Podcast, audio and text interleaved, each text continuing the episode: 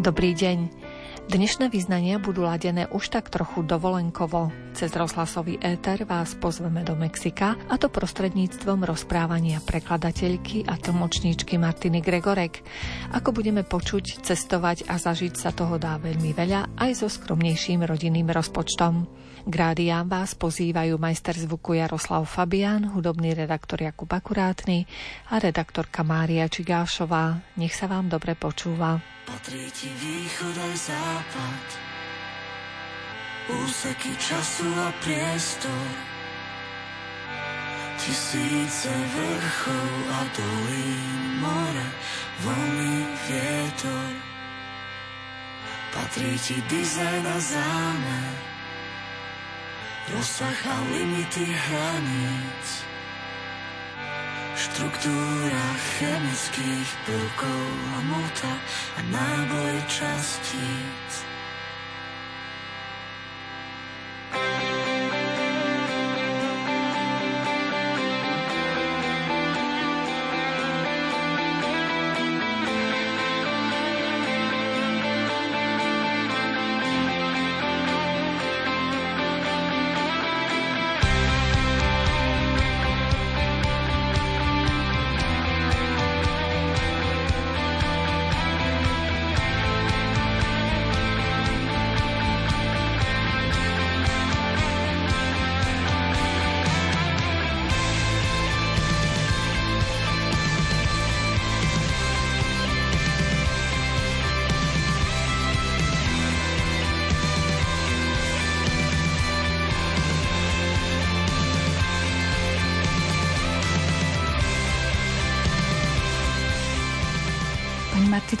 Ste sa rozhodli vyskúšať, ako to vyzerá v Mexiku? Aké jedla tam varia, akí ľudia tam žijú? Povedala by som, že ten dôvod bol taký dosť prozaický. V podstate sme hľadali nejakú prvú dovolenku mimo Európy a musím povedať naozaj rozhodla cena letenky. Takže to, čo bolo v aktuálnej dobe, keď som teda tie letenky zháňala a kupovala ako pomerne relatívne dostupné a povedzme, že niečo, čo si vie aj bežný človek dovoliť, tak padla voľba práve na Mexiko. Neuľutovali ste? Predsa len mm. toľko sedieť v lietadle? Nie, určite sme neuľutovali. Tento zážitok by som dopriala všetkým, ktorí teda radi cestujú. Máte pravdu, to sedenie v lietadle cestou tam, paradoxne to nebolo také náročné. Je to 11,5 hodinový let z Viedne priamo do Cancúnu na poloostrove Yucatán ale musím povedať, že cesta späť bola náročnejšia, lebo predsa len človek je taký oddychnutý a už potom počas toho dlhého letu ho, tak by som to povedala, že mrle žerú a je veľmi dôležité si aj uvedomiť pred tou cestou a na ten let sa pripraviť aj tak psychicky, aby bol človek v pohode. Samozrejme, skrátite si tú dobu, či už pozeraním filmu alebo pozeraním dokumentov, počúvaním hudby, čítaním. Ja som si teda krátila čas aj hačkovaním. Myslím si, že som bola jediná na palube lietadla. Ale čo je veľmi dôležité pre to také fyzické zdravie a komfort je to, že sme si robili s manželom takú pochôdzku do zadnej časti lietadla chodila každú hodinu takmer a tam sme vyslovene robili drepy a naťahovali nohy a ruky, lebo naozaj sedieť 11,5 hodiny je nemožné. To proste človek nedokáže zvládnuť, takže na to treba myslieť. A niekedy je to aj o šťastí, že povedzme nemáte spolusediaceho vedľa vás, takže vtedy si viete nohy povedzme vyložiť aj na vedľajšie sedadlo, ale my sme to šťastie nemali, takže museli sme sa tiesniť v tom našom sedadielku. A čo vzniklo prostredníctvom háčika? To je taký projekt, ktorý ešte neskončil, musím povedať, ale je to také bolerko na leto, takže je najvyšší čas ho dokončiť, ale momentálne nikam do diálky neletíme, takže budem ho musieť dokončiť len doma v kresle. Takže vy ste leteli vlastne na ten poloostrov. A odkiaľ ste leteli? Leteli sme z Viedne a leteli sme na poloostrov Yucatán, kde je teda veľké mesto Cancún. Je to také jeho v podstate najznámejšie mesto. A ďalšie veľmi významné a veľmi historické mesto je mesto Merida.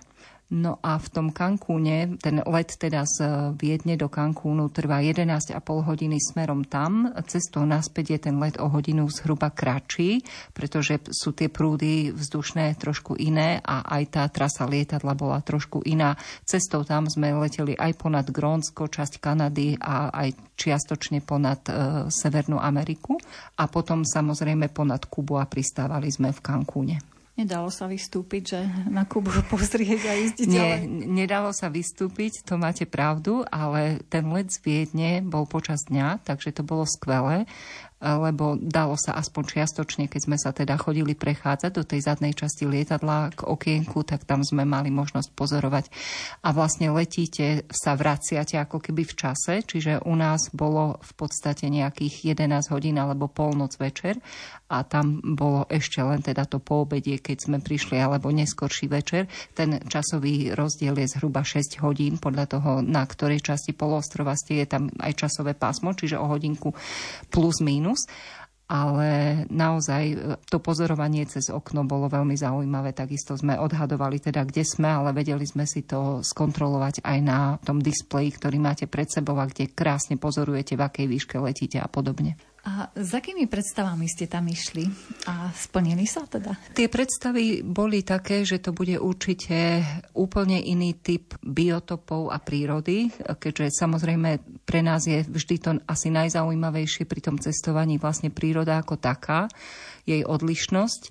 A takisto sme boli veľmi zvedaví na kultúru, na historické pamiatky, o ktorých sme si mnohé ako veci pozreli a vlastne sme si aj tak uvedomili, že z nášho nejakého vzdelávania v školách ešte z minulosti, keď sme sa učili o histórii alebo o diepise iných kontinentov, tak sme si uvedomili, že o histórii Majov a Aztekov toho vieme naozaj veľmi málo. Hej? A pritom obe tieto kultúry, ktoré sa navzájom aj prelínajú, potom ešte Stredná Amerika, to je olmecká kultúra, takisto sú to kultúry, ktoré boli nesmierne bohaté a vzdelané v tom zmysle, čiže je to veľmi podnetné sa tam dostať a jednak to vidieť a vidieť povedzme aj potomkov ešte, tie črty ešte sú viditeľné, aj keď samozrejme kultúrne alebo teda národnostne už je to zmiešaná populácia, ale naozaj u mnohých ľudí tie črty ešte boli veľmi, veľmi zreteľné.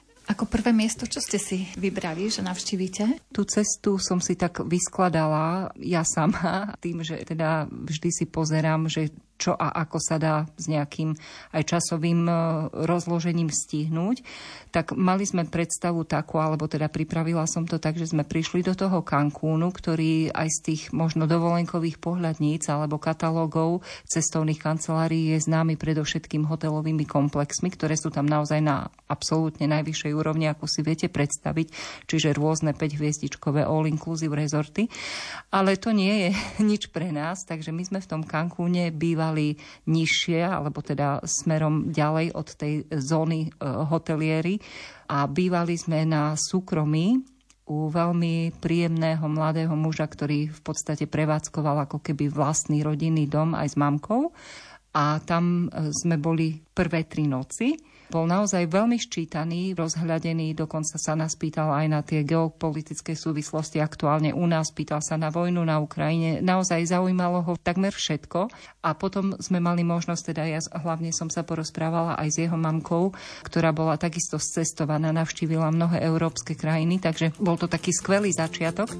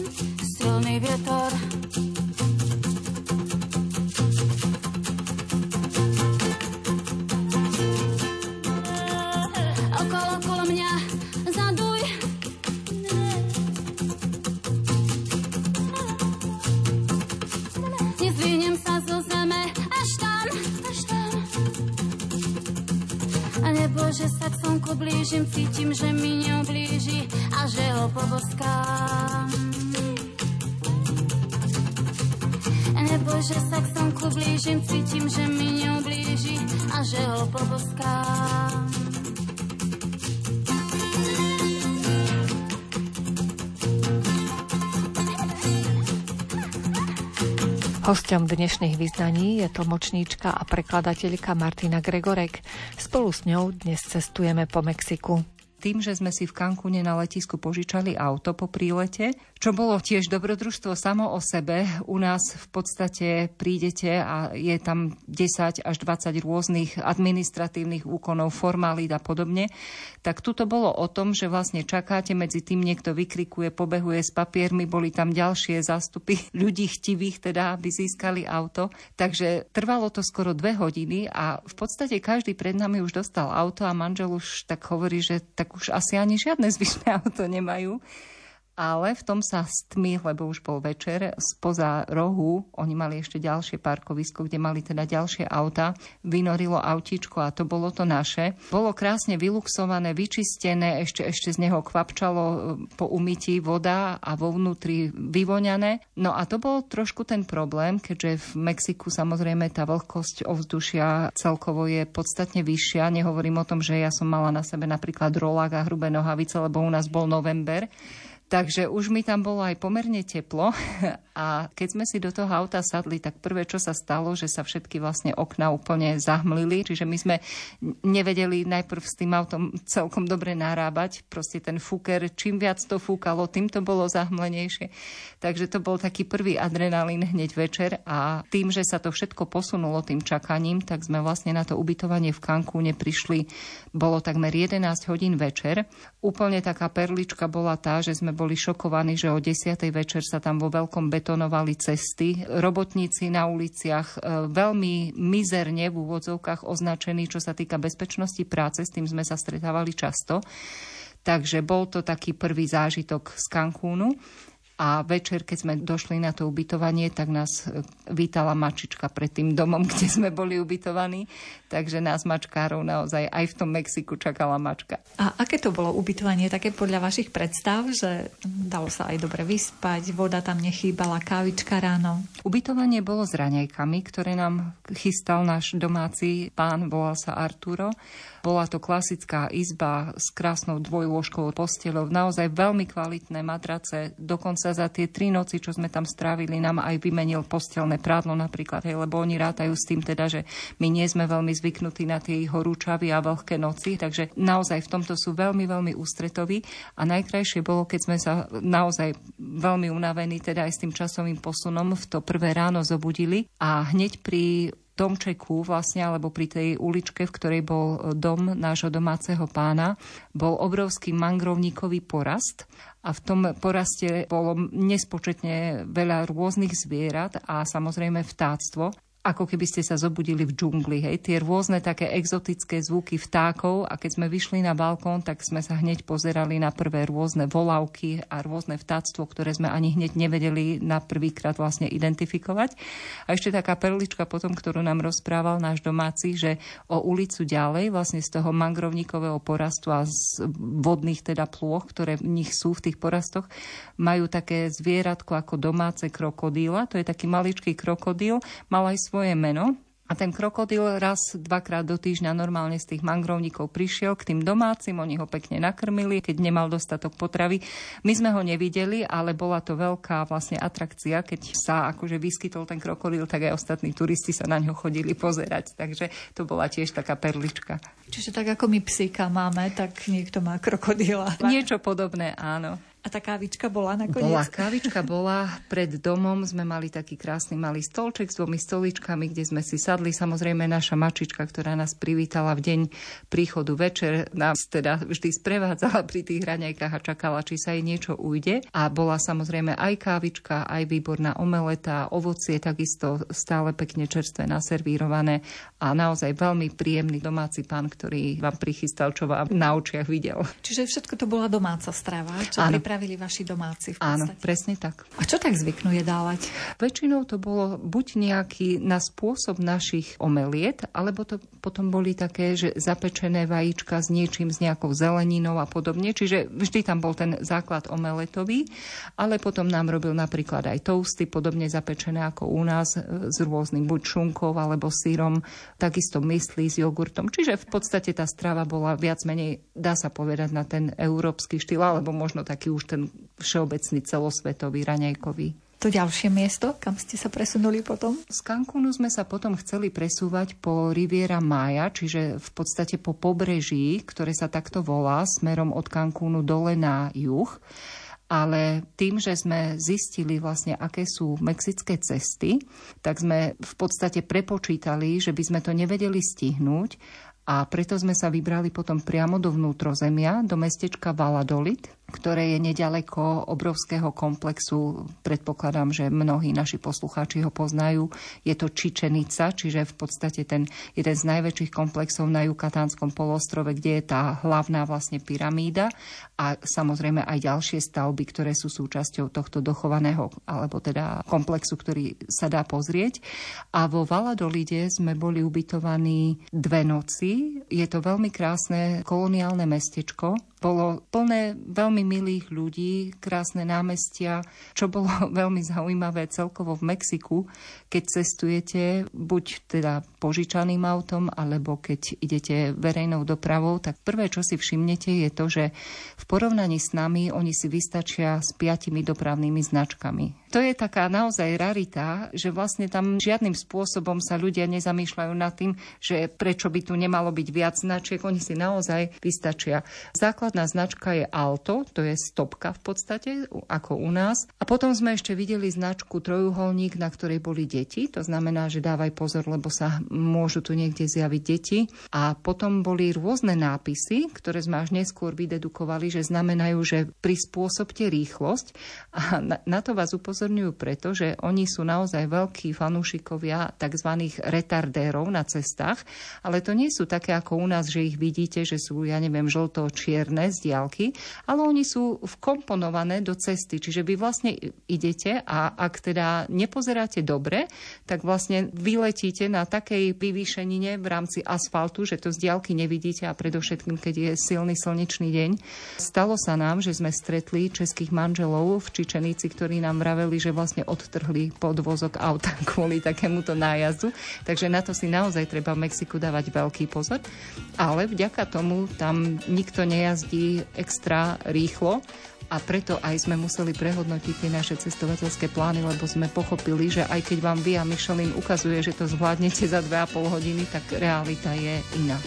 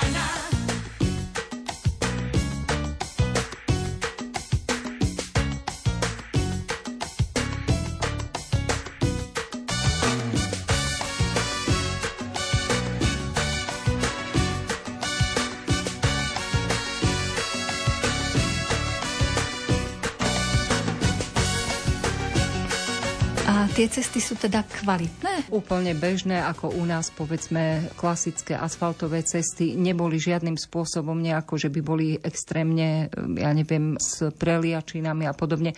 Občas samozrejme sa stalo, že sa našla, ale v podstate tie cesty boli naozaj úplne štandardné a kvalitné. Hovorím, to, čo nás zaujalo najviac, bolo, že vlastne značky oni nejako nie sú fanúšikovia. A najzaujímavejšie je to, že označenie ulice, že je jednosmer čierna nemáte na dopravnej značke, ale na názve ulice. Čiže vy sa pozriete na prvý dom, ktorý je na ulici, ktorý má buď číslo alebo nejaký názov a na tom dome, teda na tom názve, na tej cedulke je šípka. A podľa toho, kde vám tá šípka ukazuje, tak tam ide ulica, alebo to je smer ulice, čo sme zistili, až keď sme vo Valadolide vošli do protismeru, hej, samozrejme. Takže to bolo také veľmi zaujímavé, lebo naozaj, keď nemáte označené, že je to jednosmerná ulica, tak, tak skončíte takto. Hej. Samozrejme v Cancúne, kde je obrovská premávka premávka, tak to je iné. Hej, tam boli kryžovatky a tak ďalej, ale aj semafóry na kryžovatkách boli iným spôsobom organizované ako napríklad u nás, hej, čo bolo tiež také zaujímavé pre nás. Tak dúfam, že tu počúvajú teraz naši poslucháči, ktorí sa tam vyberú, budú chcieť autom pojazdiť po Mexiku, že nech si na to dávajú pozor vlastne, uh, že nemusia byť stále tie jednosmerky vyznačené. Alebo no, oni, oni v podstate sú vyznačené, ale musíte sa pozerať niekde celkom inde, ako my to predpokladáme, ako to hľadáte teda u nás, že máme klas klasickú značku jednosmerná ulica, takže na to si treba dať naozaj pozor.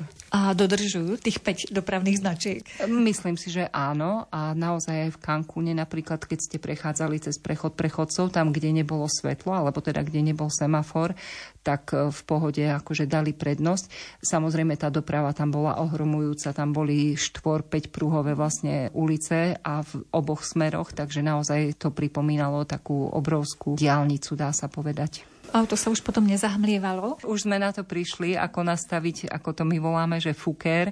A keďže my obaja máme nulovú toleranciu klimatizácie, tak my sme v podstate v tom aute jazdili stále s otvorenými oknami, takže to bol taký polokabriolet. A potom ste kde bývali? Vo Valadolide sme bývali v takom krásnom penzioniku. To bol asi, ako všetky ubytovania boli pekné, ale toto bolo výnimočné tým, bol to hostel, aby som bola presná a ten hostel bol výnimočný tým, že mal nádhernú záhradu, ako keby ste si sadli do džungle v podstate. A v rámci tej záhrady bolo také záhradné sedenie, kde boli raňajky opäť, kde nám dámy dve, ktoré sa starali v tom hosteli takmer o všetko, pripravovali jednak palacinky s ovocím ráno, potom ďalšie ráno sme mali takisto omeletu s rôznymi druhmi zeleniny a v tej džungli alebo v tej záhrade bolo prekrásne to, že ste naozaj počúvali všade naokolo spev vtákov a hostel samo sebe bol fantasticky vybavený. Mali ste tam na požičanie bicykle, vonku bola zóna, kde ste si mohli krásne ručne vyprať veci, všetko ste tam mali dostupné, naťahané šnúry v čistote, v poriadku, proste bolo to úžasné a boli sme pomerne prekvapení, že sme tam takmer všetkých, s ktorými sme sa dali do reči, to boli Európania. Takže bolo to naozaj veľmi zaujímavé. Samozrejme aj zo Spojených štátov amerických cestujúci, ale bolo tam mnoho Európanov. Aj Slovákov ste stretli? Slovákov nie, priamo tam v hosteli nie, ale stretli sme, alebo teda počuli sme mnoho českých turistov priamo už v Čičenici, teda v tom UNESCO areáli alebo historickom mieste a tam sme stretli aj český pár, ktorý v podstate mesiac cestoval po celom Mexiku a leteli do Mexico City, kde mali alebo majú teda nejakú príbuznú, tá ich povodila aj po Mexico City a tam si potom požičali auto a čiastočne kombinovali vlastne tú cestu po celom Mexiku ako po krajine a končili potom v tom Cancúne, kde sme leteli aj my. A z hodov okolností sme potom leteli aj spoločne, vlastne sme sa stretli aj na letisku, len oni leteli cez, myslím, že cez Hamburg a my sme leteli cez Viedeň, takže s nimi sme aj pomerne veľa sme sa rozprávali o tom, čo ešte iné oni videli a čo navštívili, aj to teda, ako urvali ten podvozok auta. Takže bolo to veľmi zaujímavé. Aj na tom ďalšom mieste, kde ste bývali, tak tí domáci alebo tí hotelieri a personál boli takí ščítaní, že vedeli treba, kde je Slovensko a takéto veci? Mm, k takýmto až podrobnostiam sme sa asi nedostali, ale v tom hosteli Kandelária, tak sa volal, bol veľmi sympatický, ščítaný mladý muž, ktorý bol na recepcii. Bola tam aj dievčinka, tá trošku si myslím, že tak menej, ako určite rozumela, len možno nie celkom vždy vedela, čo sa jej pýtam, keď som sa chcela, lebo pre mňa je veľmi dôležité sa dozvedieť aj nejaké iné fakty o tej krajine. A vlastne tento mladý muž bol tiež pomerne cestovaný a s ním som sa rozprávala, pýtala som sa aj na také veci, ako je nejaké sociálne zabezpečenie ľudí v Mexiku a podobne. A možno pre našich poslucháčov bude veľmi zaujímavé to, že v Mexiku, keď nastúpite do práce po skončení školy, tak prvý rok nemáte nárok na žiadnu dovolenku, čo je taká zaujímavá vec. My zhýčkaní dovolenkami.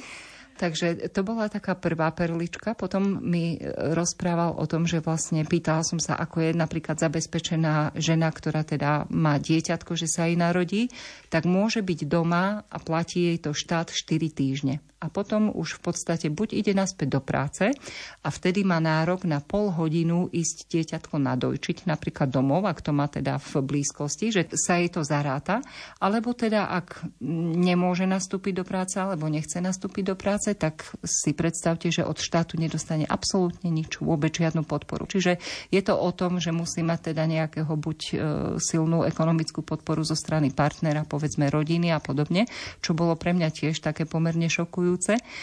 A potom bola taká zaujímavá vec, e, všetky tie naše akože dobroty, ktoré tak máme radi a sú nezdravé, čiže čipsy a rôzne čokolády, sušienky a podobne, mali také šesťuholníkové značky, ako keď dopravnú značku a na všetkých ste si vedeli prečítať, že v španielčine, že príliš veľa cukru, príliš veľa soli, príliš veľa sodíka, príliš veľa tuku na všetkých.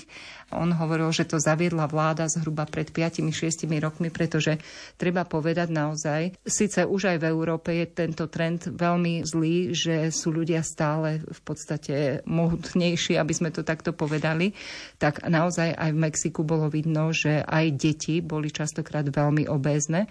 Takže toto zaviedla vláda, aby istým spôsobom ľudí motivovala, alebo teda ich upozorňovala na to, že to práve, čo papáte, nie je práve to najzdravšie. Paradox je taký, že kde ste sa pozreli, tak ľudia jedli väčšinou práve tieto nezdravé veci, čo je dosť prekvapujúce na druhej strane, keďže tá ponuka ovocia, ktorá tam bola, bola absolútne fantastická. Aj také nejaké typické mexické jedlo ste ochutnali? Keď sme prišli do toho Valadolidu vo vnútrozemí, tak hneď vedľa nášho hostela bola krásna taká maličká štýlová reštaurácia a tam sme si dali burito. Aj keď mnohí uvádzajú, že teda to burito v podstate tá placka s niečím plnená a ešte potom zapečená na teplo, že nie je úplne originál, teda mexické jedlo, ale oni si to tak nejako, hej, to je tak ako naše halušky a halušky u Poliakov a podobne.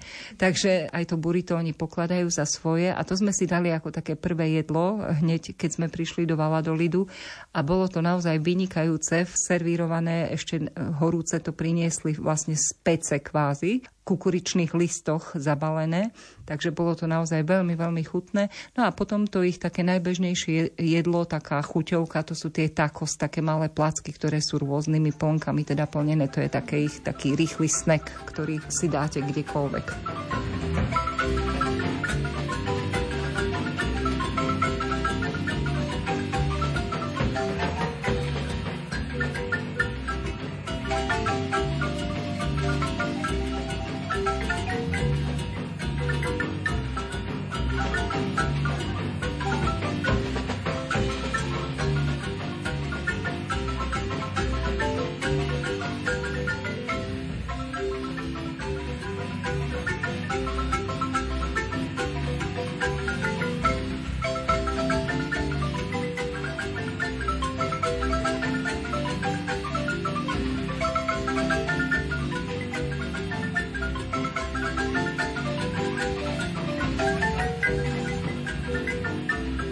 Dnes je našim hostom cestovateľka a tlmočníčka Martina Gregorek z Košíc. V uplynulom roku navštívila Mexiko a dnes sa s nami podelila o niektoré poznatky a zážitky. Doniesli sme veľa rôznych rastlín, Takže tie, ktoré sa dali kúpiť a povedzme nejakým spôsobom zabaliť a vtesnať do kufra, tak e, musím povedať, že sme ich donesli neurekom. A dostali sme sa aj na plantáž agáve, lebo tequila sa teda robí alebo vyrába kvasením z agáve rastliny a bola to taká pekná rodinná, dá sa povedať, tekilérka a krásna mladá, alebo mladý teda porast agave. A tam, keď sme aj nakúpili nejaké teda aj darčeky a podobne, tak sme ešte potom oslovili tú dámu, či nemajú na predaj aj živú rastlinu agave. Jasné, odišla a prišla s rastlinou, stala v prepočte možno nejaké 3 eurá, takže túto rastlinu sme tiež v úvodzovkách prepašovali, samozrejme je to niečo, čo môžete voľne prenášať, ale zmestila sa nám našťastie do kufra a už je aj posadená, už sa jej aj darí a rastie. A samozrejme aj mnohé iné rastliny a semiačka rôznych paliem, ktoré sme našli, či už v parkoch a podobne. Takže naozaj tá kvetená alebo flóra je tam veľmi bohatá a je to pastva pre oči. Zrejme manžel si prišiel na svoje. O tom by som mohla rozprávať ďalšiu hodinu. Častokrát to bolo o tom, že bol frustrovaný, v úvodzovkách frustrovaný z toho, že si nebol hneď istý, že čo vidí, že to nevedel hneď identifikovať, no ale samozrejme potom už keď sme boli na ubytovaní, tak o to viac hľadal, že čo by to mohlo byť a tak ďalej, takže aj mnohé nové rastliny, alebo teda niečo, čo predtým poznal možno len okrajovo, tak tu spoznal aj naživo v podstate. A tie palmy aj rastú vám, alebo sú v botanickej záhrade? Uh, no, z mnohých semiačok vlastne už vyklíčili a našli sme aj také veľmi zaujímavé semiačko, ktoré vyplavilo more, teda oceán v podstate. A tam manžel typoval, ja nepoviem vám teraz presne, že o aký typ palmy by malo ísť, ktorý mohol byť kľudne doplavený z iných nejakých končín, že v Mexiku sa zrejme nevyskytuje. Takže aj toto myslím, že posiali a čakajú, či z toho niečo vyklíči, takže to by malo byť také prekvapenie.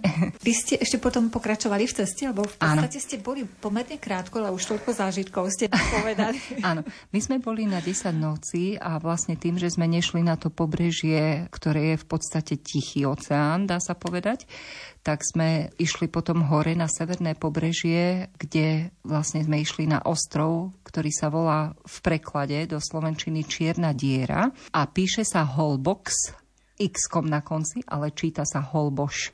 A tento ostrov naozaj bol takou ako čerešničkou na torte celého tohto e, nášho pobytu.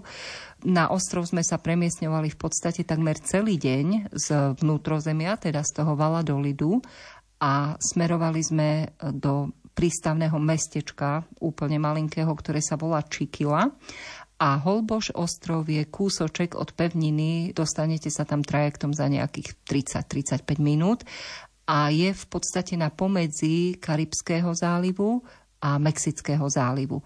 Takže vlastne tvorí takú ako keby pomyselnú nejakú hranicu, alebo teda miesto, kde sa stretáva teda Mexický záliv a Karibský záliv. A tento ostrov naozaj bol absolútne úžasný v tom, že ostrov nemá klasické spevnené cesty, čiže tam, keď naprší, tak idete po rôznych mlákach, sa brodíte doslova čo je úplne super pre mňa napríklad, hej, bolo to fantastické. Verím, že pre mnohých ľudí nie, ale my sme si to naozaj užívali. Len problém, ktorý sme tam okúsili a ktorý napríklad už teraz na Slovensku si poviem, že komáre na Slovensku to je nič, tak na tomto ostrove Holboš práve pred našim príchodom dosť intenzívne pršalo a bolo to možno 3-4 dní dozadu, čiže to je presne ten čas, kedy sa komáre namnožia a môžem povedať, že v živote som nezažila také útoky komárov ako tam. Jednoducho možno 100 komárov naraz, ako, a nie ako u nás viete, že lieta a vy, vyberá si, že kde si sádne a vy ho pozorujete teoreticky a pripravujete sa, že ho teda zneškodníte. To je ako keby na vás sypali tie komáre. Hej. Čiže tam už v podstate po nejakých 5 minútach bolo úplne zbytočné sa oplásávať z každej strany. A potom po našom príchode na ďalší deň sme zistili, že vlastne všade, kde idete, potom daždi teda. Ak je tam sucho, tak tie komáre nie sú takéto intenzívne. Musíte chodiť s repelentom. A treba povedať, že aj ten repelent e, fungoval len do istej miery a najkrajšie bolo hneď vedľa nášho ubytovania bola veľmi pekná reštaurácia, kde sme chodievali sa teda aj na raňajkovať, aj na večerať a prvé, čo vám doniesli na stôl, bol repelent, až potom menu, lebo vedeli, že ináč hostia nevydržia. Po daždi samozrejme. Potom sa to zmiernilo, ale v podstate, keďže aj počas nášho pobytu boli sme tam 5 dní, dvakrát sprchlo, tam príde zrážka veľmi rýchlo, trvá 30 minút a je po nej a je opäť krásna modrá obloha, ale tie komáre sa potom stihnú namnožiť, takže musíte byť veľmi obozretní naozaj. A dalo sa spať vôbec? Dalo sa spať len tak, že ste mali zavreté okno. Našťastie klimatizácia bola na izbe, ktorú my sme nepoužívali, ale e, dalo sa spať tak, že sme mali aj ten klasický vrtuľový ventilátor. To oni majú všade vlastne v tých ubytovaniach, lebo predpokladajú, že nie všetci ľudia majú radi klimatizáciu. Takže my sme používali intenzívne tento ventilátor a ešte to bolo tiež veľmi humorné, keď sme do izby vstúpili. Nádherná, úplne čisto biela, proste všetko bielučké bolo v izbe. Modrý nábytok, klasické také stoličky, pekné drevené, ale na modro nafarbené. A na stole nás čakala lepiaca páska, aby sme si vytesnili všetky škáry na sieťk na okne. To sme pochopili až potom, ešte manžel hovorí, to na čo tu nechali tú pásku? No a veľmi skoro sme to potom pochopili, že vlastne tie dierky, ktoré sa vytvoria aj tým teplom a podobne, tak si musíte vytesniť.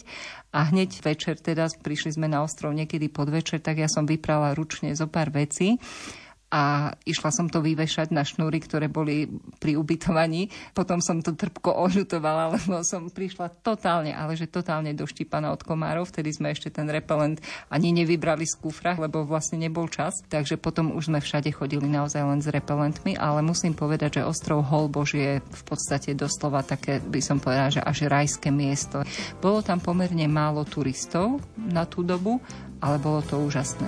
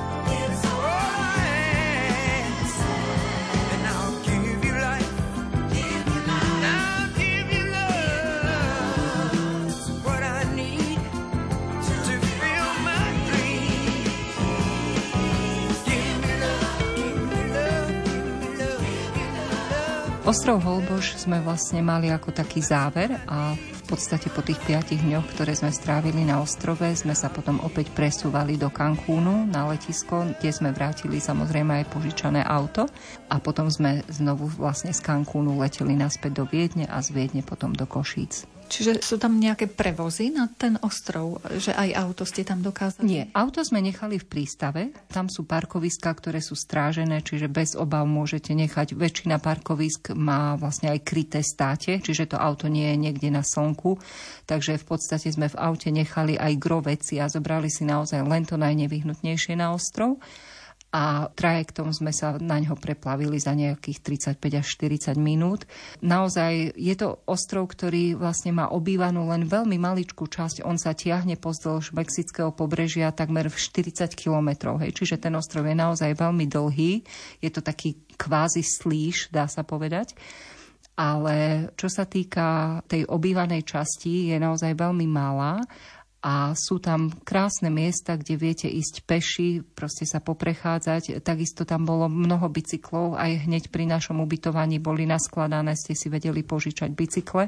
Sú tam veci, ktoré viete vidieť podľa toho, v ktorej časti sezóny, niekedy v apríli, v máji, prilietajú plameniaky, čiže sú tam obrovské množstva, musí to byť obrovský zážitok. My sme ich nevideli, lebo my sme boli v novembri, takže plameniaky, ale videli sme množstvo rôznych rýb, potom takého zaujímavého tvora, ktorý vyzerá ako niečo medzi pavúkom a krabom. Je to taká jedna vývojová línia teda tých vodných morských živočíchov. To bolo tiež veľmi zaujímavé. Je tam takisto bioluminiscencia, to je v podstate planktón, ktorý v noci, alebo teda keď je naozaj temná noc a ideálne keď je teda nou a nie spon mesiaca, tak vlastne v tom mori svieti. To sme sa vybrali, že ideme na bioluminiscenciu, ale keď už sme boli z polovičky zjedení komármi, tak sme sa potom vrátili naspäť na izbu. Naozaj sme si to rozmysleli. A naozaj ostrov je prekrásny a čo bolo úplne také až také zvláštne je, ako ten oceán vlastne vytvára také pieskové duny alebo také naplaveniny, čiže oni sa vždy presúvali podľa toho, ako ten príliv a odliv vlastne pracoval. A po týchto pieskových naplaveninách sa viete prechádzať pozdĺž pobrežia v podstate kilometre. Tak to bolo úžasné, to bolo veľmi pekné a tie naplaveniny a tá plitká, teplúčká voda, ja si myslím, že musela mať možno hádam aj cez 30 stupňov Celzia, čiže to boli doslova také kúpele. No a potom, čo tam je prekrásne, sú vtáčie vlastne rezervácie. V podstate celý ostrov je rajom pre rôzne druhy vtákov, či už to boli pelikány, rôzne druhy čajok a podobne, kormorány. Takže to sme sedeli a pozorovali to divadlo, ako nalietali. Vôbec sa nás nebáli, oni si aj prišli doslova, že vypýtať niečo, áno, ako boli veľmi, veľmi priateľskí. Takže bolo to prekrásne divadlo. No a taký asi jeden z najkrajších zážitkov večer pred odchodom z tohto ostrova prišla pomerne silná búrka, ktorá trvala skoro 3 hodiny. Chceli sme ešte ísť večer plávať, ale už sme ani nešli, lebo už more alebo teda oceán bolo naozaj veľmi rozbúrené. A ráno už so zbalenými kuframi sme sa vlastne premiesňovali na tú časť ostrova, odkiaľ teda išiel trajekt. A ten silný príliv a voľný kvôli búrke vyplavili úplne prekrásne mušle, obrovské, také, že sme ich len obdivovali a pozerali sa. A nakoniec sme ešte aj videli krásnu živú obrovskú chobotnicu. To som ja videla prvýkrát, ktorú tiež vyplavilo more. Naozaj mohla mať v priemere aj meter, keby že sme jej celé chápadla rozprestreli. A samozrejme manžel tiež ešte takúto obrovskú nevidel, tak jej veľmi statočne ponúkol svoju ruku, čo ona využila za celá prisala. Takže potom sme chvíľku bojovali s tým, aby ju teda dal z tej ruky dole. No a to bol taký pekný pozdrav, také, že dovidenia a niekedy potom znovu sa uvidíme. Takže to bol taký veľmi pekný zážitok ešte z rána, kým sme nastúpili teda opäť na trajekt a išli po auto a smerom do Cancúnu. V podstate v Európe si podávame ruky, keď teda sa lúčime. Áno, tak aj chobotnica nás takto pozdravila. Máte pravdu, áno. Keďže vy ste tam boli 10 dní, ale určite je tam ešte čo pozerať v takom Mexiku. Čo pri ďalšej návšteve chcete vidieť určite? No určite ako polostrov Yucatán je veľmi bohatý, to som ešte zabudla spomenúť. V podstate celé to geologicky je krasové ako útvar, krasové podložie, ktoré bolo zaplavené vodou a preto sú tam všade po celom polostrove roztrusené, oni sa volajú, že senoty, sú to buď polootvorené, alebo úplne podzemné, alebo celkom otvorené vlastne, dá sa povedať jazierka, alebo nazvime to ako chceme, v ktorých si môžete zaplávať vlastne v sladkej vode. A v takomto jednom senote sme takisto boli. Je ich tam nespočetné množstvo, viete si vybrať, kde chcete, zaplatíte za to zo pár drobných a ten senot, v ktorom sme boli my, bol taký, že bol vlastne celý pod zemou. Čiže keby ste si predstavili, že si idete zaplávať, ja neviem, v jaskyni Domica alebo podobne, tak to isté bol tento senot. E, samozrejme, pred vstupom sa musíte osprchovať. Tam riadne vás aj skontrolujú, či ste sa teda umýli a prídete do toho senotu, kde môžete, keď vydržíte, lebo tá voda odhadovali sme, že mohla mať možno nejakých 17 stupňov, tak vlastne tam môžete stráviť celkom pekný čas, ale bolo to naozaj prekrásne krásne. Bol to jeden asi z najkrajších senotov, aký tam je, s kvapľami, rôznymi stalagmitmi a stalaktitmi. Proste naozaj prekrásne, absolútne fascinujúce. Takže to je niečo, čo môžete po celom Jukatáne takisto objavovať. Mexico.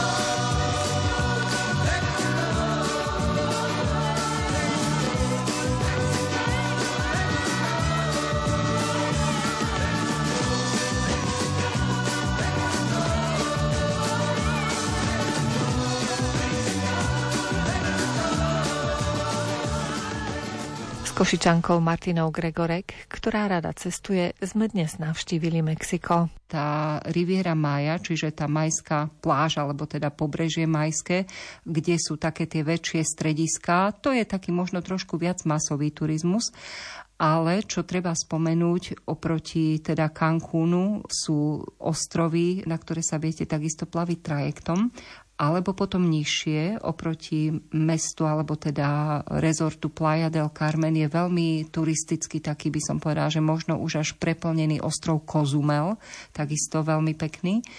Ale ešte keď sme boli v tom Cancúne, tak ten náš domáci nám odporúčil, nech ideme na Playa Blanca a to je vlastne poloostrov alebo cíp nad Cancúnom, kde sme išli takmer 40 kilometrov autom. Potom ste zaparkovali a vlastne potom ten poloostrov alebo ten cíp už pokračoval absolútne bez ľudí, čiže to bol taký asi tiež okrem teda ostrova Holboš, kde bolo naozaj nádherne, tak e, tá Playa Blanca, alebo tá Isla Blanca, teda ostrov Blanca, bol takým najfascinujúcejším zážitkom, že nikde nikto, proste len my a kokosové palmy, takže samozrejme manžel neváhal a začal tej kokosy obíjať a, potom začal ich vydlabávať a pili sme vlastne tú čerstvú kokosovú šťavu priamo na pobreží to bolo taký, taký ten zážitok, keď si naozaj pripadáte ako Robinson Crusoe, vlastne nikde nikoho. Čiže to, to by som asi dopriala každému, kto rád cestuje a kto rád má takéto miesta, kde nie sú davy turistov. A tu sme mali veľmi humorný zážitok, lebo keď sme išli peši, tak tam na tom mieste, kde sme odparkovali auto, možno kúsok od toho pol kilometra sme prešli po pláži, nikde nikoho a zrazu tam bolo možno 10 ľudí a nevesta so ženichom. Čiže oni tam prišli, ich priviezli, aby im tam urobili pekné fotky. A ja som chcela, aby nás odfotila tá pani, my sme mali svoj fotoaparát, tak som prišla za ňou z toho štábu, ktorá tam a hovorím jej, že či by nám neurobila fotku. A ona mi zrejme nie celkom rozumela, usmiala sa na mňa, kývla hlavou a sedela ďalej No tak ja som stála s tým svojím fotoaparátom, čakala a manžel hovorí, že kašli na to, akože však si urobíme ešte potom niekedy inokedy. A ja hovorím, nie no, však chceme, nie, akože. Tak som k nej prišla zase a ona, že mi hovorí, ja som sa ešte ani nič nespýtala, ona hovorí, že kľudne nech fotím. Ona si myslela, že ja chcem fotiť tú nevestu a ženich. tak potom, keď som jej vysvetlila, že chcem, aby ona nás fotila, tak sa začala veľmi, veľmi smiať, takže to bol taký celkom humorný zážitok. Ale naozaj tá Isla Blanka bol tiež taký jeden z tých najkrajších zážitkov, kde vlastne nebol nikto, len my a more. Zrejme ten kokos zo stromu chutil inak ako ten z určite, určite chutil ináč a je veľmi zaujímavé, ako kokosy vlastne ináč chutia podľa toho, v akom štádiu zrelosti sú. Hej, čiže aj tá dužina, niektoré boli úplne mekulinké, niektoré už boli tvrdšie tie vnútorné časti. A samozrejme nielen kokos, ale čo bolo úplne fascinujúce, keď sme sa premiesňovali cez dedinky, čiže tí domáci mali svoje trhoviska, kde vlastne predávali svoju úrodu, takže takú polmetrovú papáju, obrovskú dozretú, ktorú kúpite za 2 eurá, to je niečo, čo tu jednoducho nie je.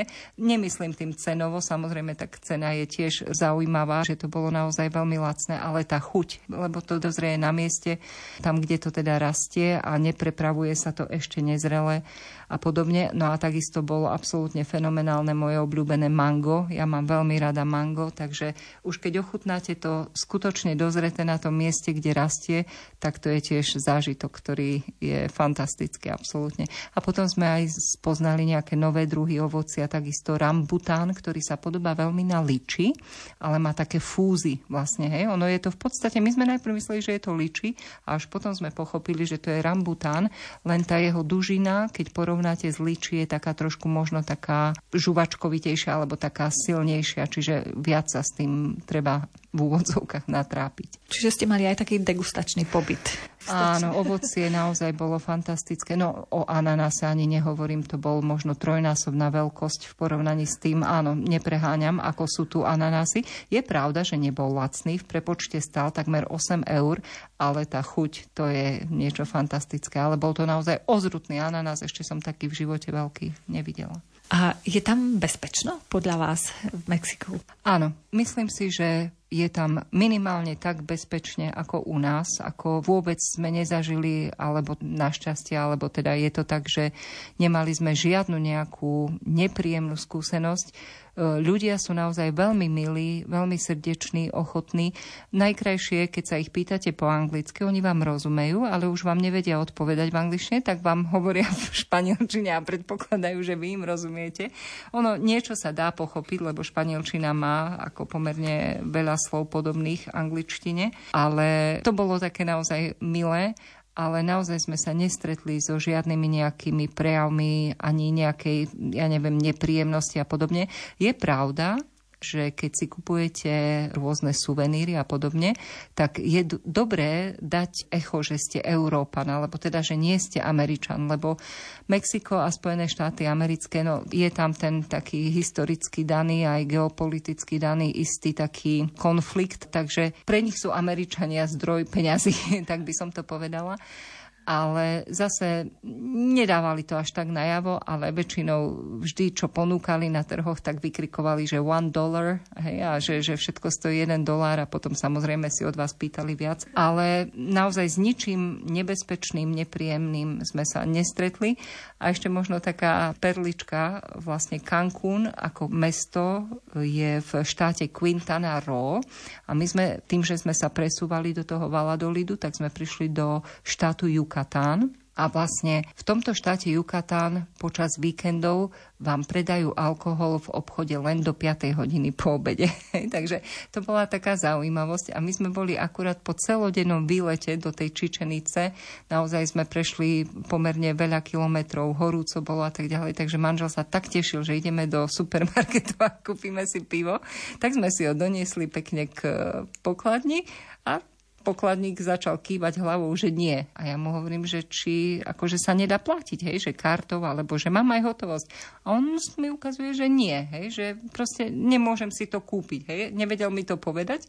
A potom hovorí, že prohibícia. Tak sme to pochopili, ale to pivko ste si mohli dať v reštaurácii alebo v krčme, hej, čiže, alebo teda v nejakom bare.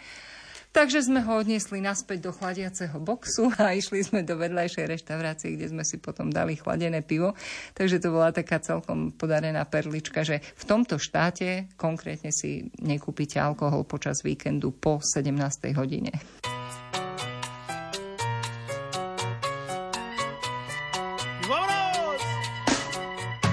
Hodinka pri cestovateľských zážitkoch Košičanky Martiny Gregorek uplynula veľmi rýchlo. Ďalšie zážitky si môžete vypočuť vo význaniach o týždeň.